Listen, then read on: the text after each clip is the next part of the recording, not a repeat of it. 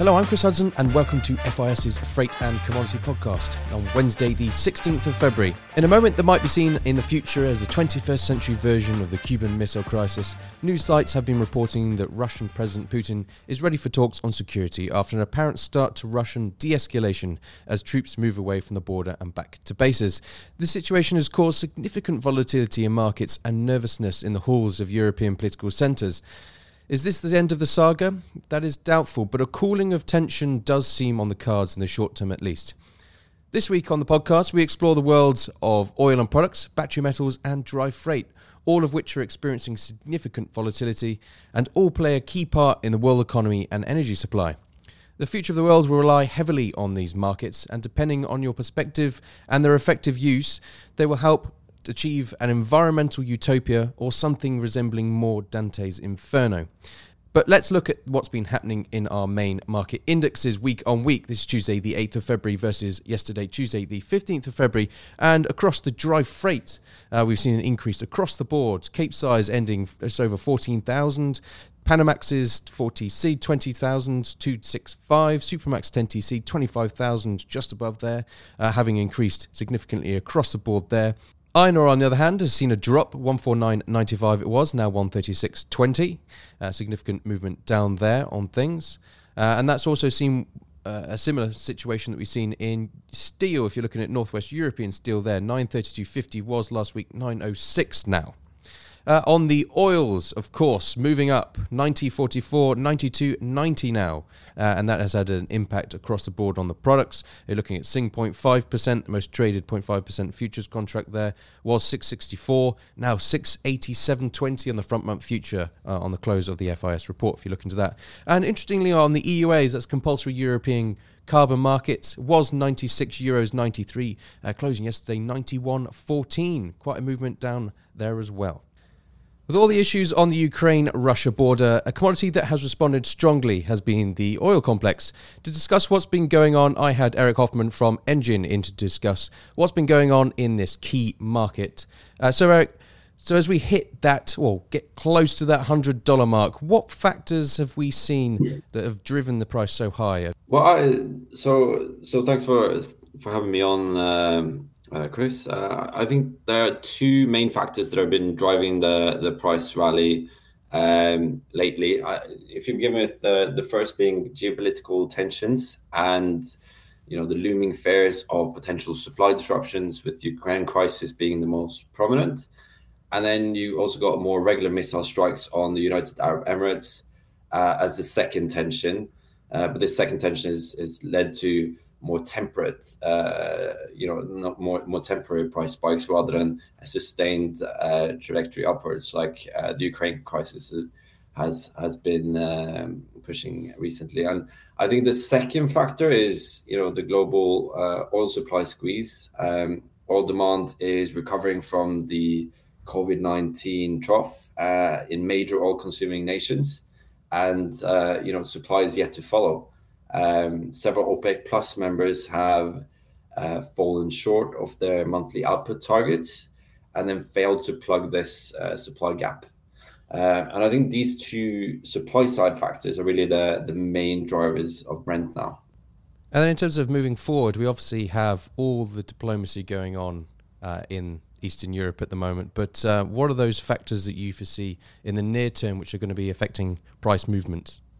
Um, yeah, I, I, think there's there's bound to be more volatility coming up uh, if you know Russia decides to invade Ukraine. We'll see all kinds of ramifications uh, from triggered sanctions on Russia, and not just on Russian gas exports to Europe, which has been the main headline-grabbing potential fallout from the crisis.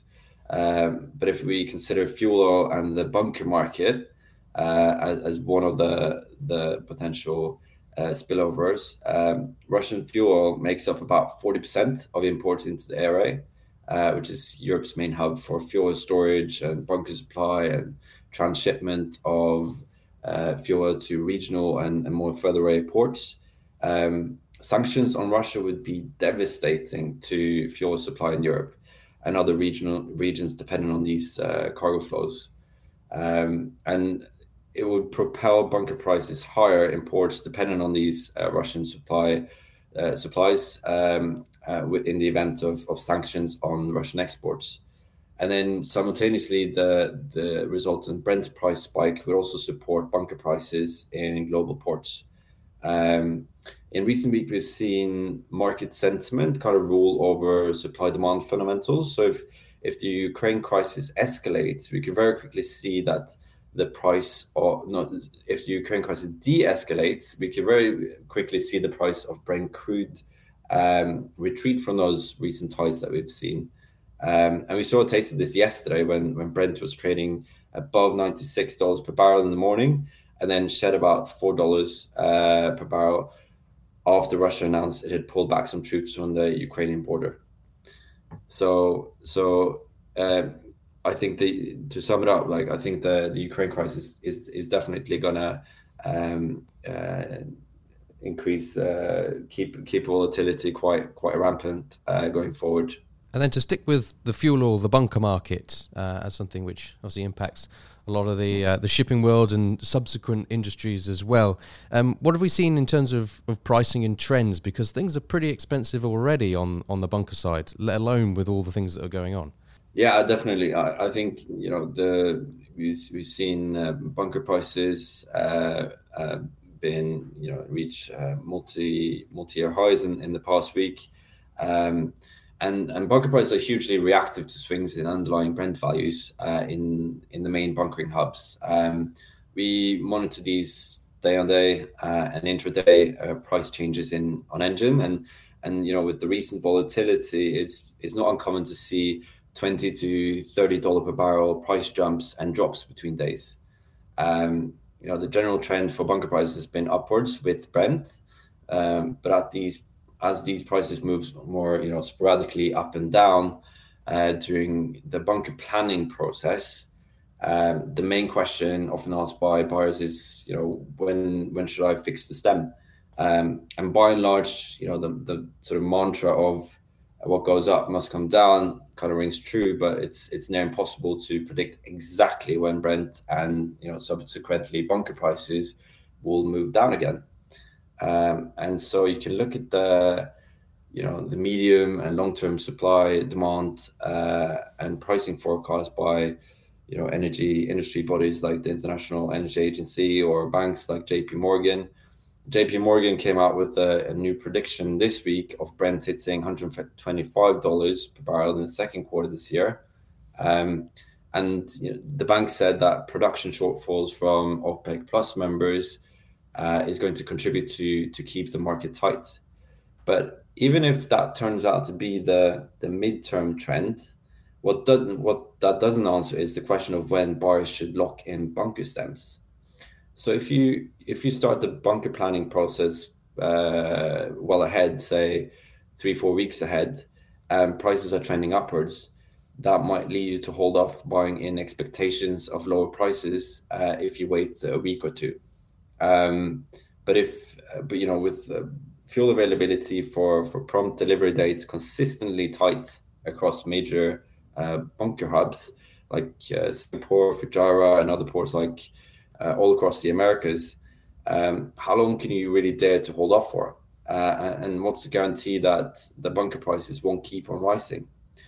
You know, the last thing you want to find, last thing you want to find yourself in is a is a bind where um, delivery slots are fully booked uh, in the in the port you're planning to buy bunker in, and if you really uh, need the fuel delivered in that port at a given time, um, you'll you'll often incur prompt price premiums and perhaps more pricey fuel than you would have uh, found if you'd booked with the longer lead time.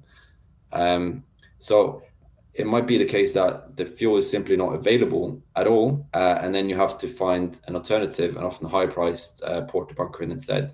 So I'd say that rather than you know pulling out the crystal ball and and, and predicting where Brent is heading in these extremely volatile times, um, bunker uh, you know planning bunker purchases well ahead and making sure that you can actually get the quantities of the fuel grades that you want uh, at a more predictable price uh, you know, can often save you headache and you know, often, often sometimes some some weekend overtime um, uh, when when the supply situation changes. And uh, Engine has a great expertise, obviously, in this these physical ports, this physical operation uh, of what's happening. And is there anything that we're seeing at the moment in any specific ports or trends or issues or problems um, for the kind of near term uh, of any of those areas? Yeah, I think I think uh, just in in general, you know, we're seeing you know prices again rallying to multi-year highs in the past week. Uh, geopolitical tensions ushering in a whole lot of volatility. Um, bunker suppliers often giving shorter validities on the prices they offer. So it can matter, you know, it could be a matter of minutes before the the offer no longer stands, and they have to reoffer. So I think quick decision making can often also be helpful uh, in avoiding higher prices. But then if you another thing is that if you look at smaller bunker ports like uh, in in Europe, uh, in around the Mediterranean, you got uh, Lisbon, Sarroch in Italy, and Lemenes in in Greece. Um, they can often have more attractive pricing compared to the regions. Uh, uh, and and the region's more usual bunker uh, spots like Gibraltar, Malta, and I think that's partly because you know you got suppliers in these ports can be less responsive to immediate Brent price swings, and and they might hold their prices for longer. So if if Brent surges to high levels in a relatively short time span, it's always worth keeping a, a look at more competitive pricing in these niche bunker locations. Another commodity that has seen a strong movement up in prices are battery metals, especially cobalt and lithium. Joyce Sang, our battery metals broker, gave us the lowdown of what's been happening. All right, thanks, Chris. So, uh, yesterday marked the final day of the Lunar New Year holiday period, um, which usually lasts for about 15 days um, from the New Year Eve to the Lantern Festival. So, the performances of battery metals during the holiday period are definitely eye catching.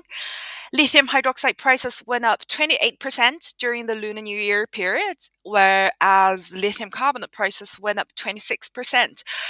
Uh, well, that's definitely um, backed up by the super strong fundamentals where uh, supply of the raw materials is, um, as well as the lithium chemicals are um, not enough to cover the strong demand from the uh, electric vehicles as well as the battery sector.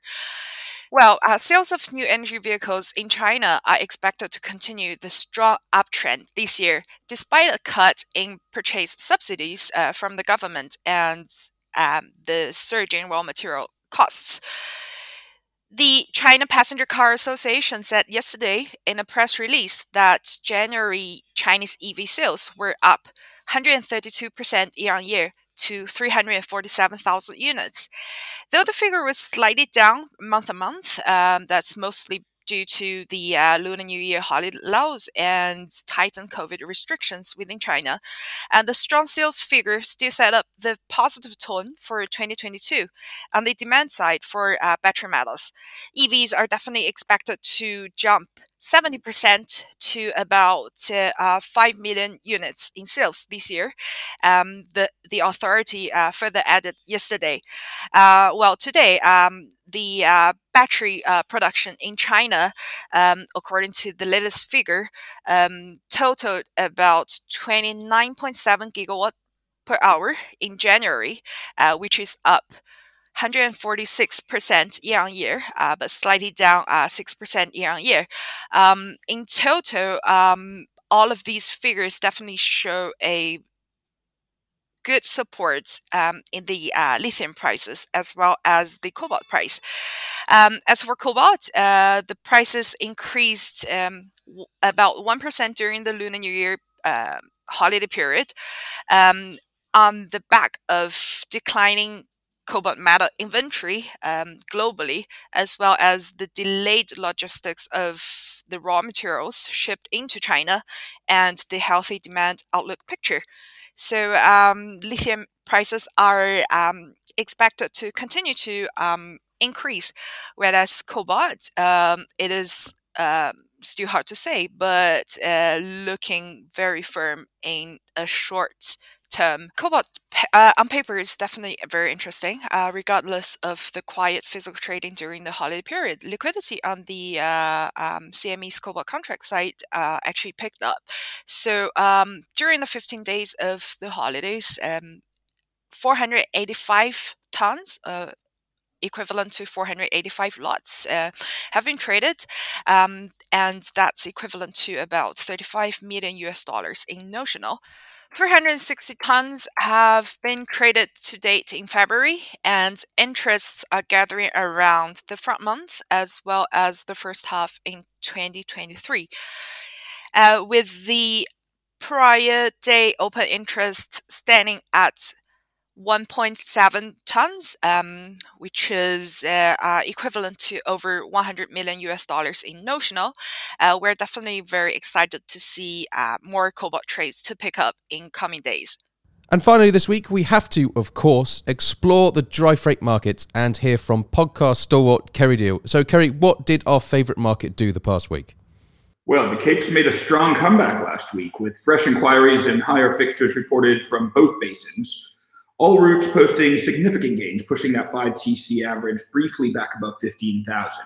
So finally, some good news for ship owners. Asian participants returned from holiday last week, adding more support to the Cape rebound. Mining majors Rio Tinto, BHP, and Vale were heard to be active, fixing iron ore and coal to China.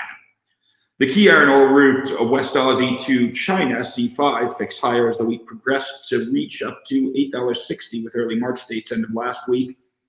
And Cape size vessels were also heard taking coal stems from Teluk to Qingdao for late Feb arrivals around $5.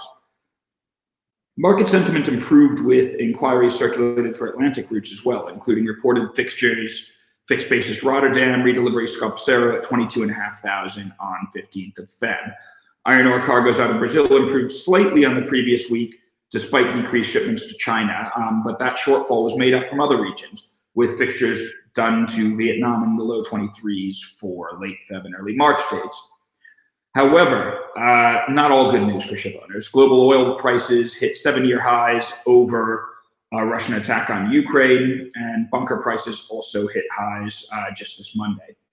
On paper, the forward curve was lifted last week by the Cape versus Panamax spread buyers, and Feb, March, April, and Q2 contracts all saw sharp gains.